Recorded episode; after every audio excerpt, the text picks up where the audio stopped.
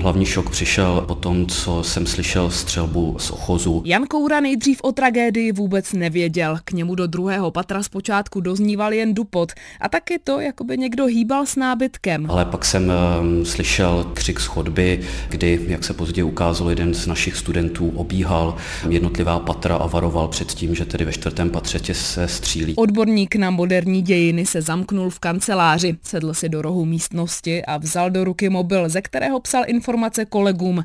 Do toho se mu ozývali přátelé a rodina. Někteří mi volali, tak ty telefony jsem nezvedal z bezpečnostních důvodů, aby teda nebylo slyšet, že v té kanceláři někdo je. Sám v kanceláři zůstal necelou tři čtvrtě hodinu. Pak ho vyzvedli policisté a s rukama nad hlavou se přesunul do blízkého Rudolfina. Já když si to zpětně vybavuji, tak z toho mého pohledu to uteklo strašně rychle. Na místo útoku se vrátil hned druhý den, kdy si vedení fakulty budovu přebralo od policie. První pocity byly podle Jana Koury rozporuplné. Ta budova eh, byla po zásahu policie, takže tam eh, byla řada dveří, eh, které byly násilně otevírány.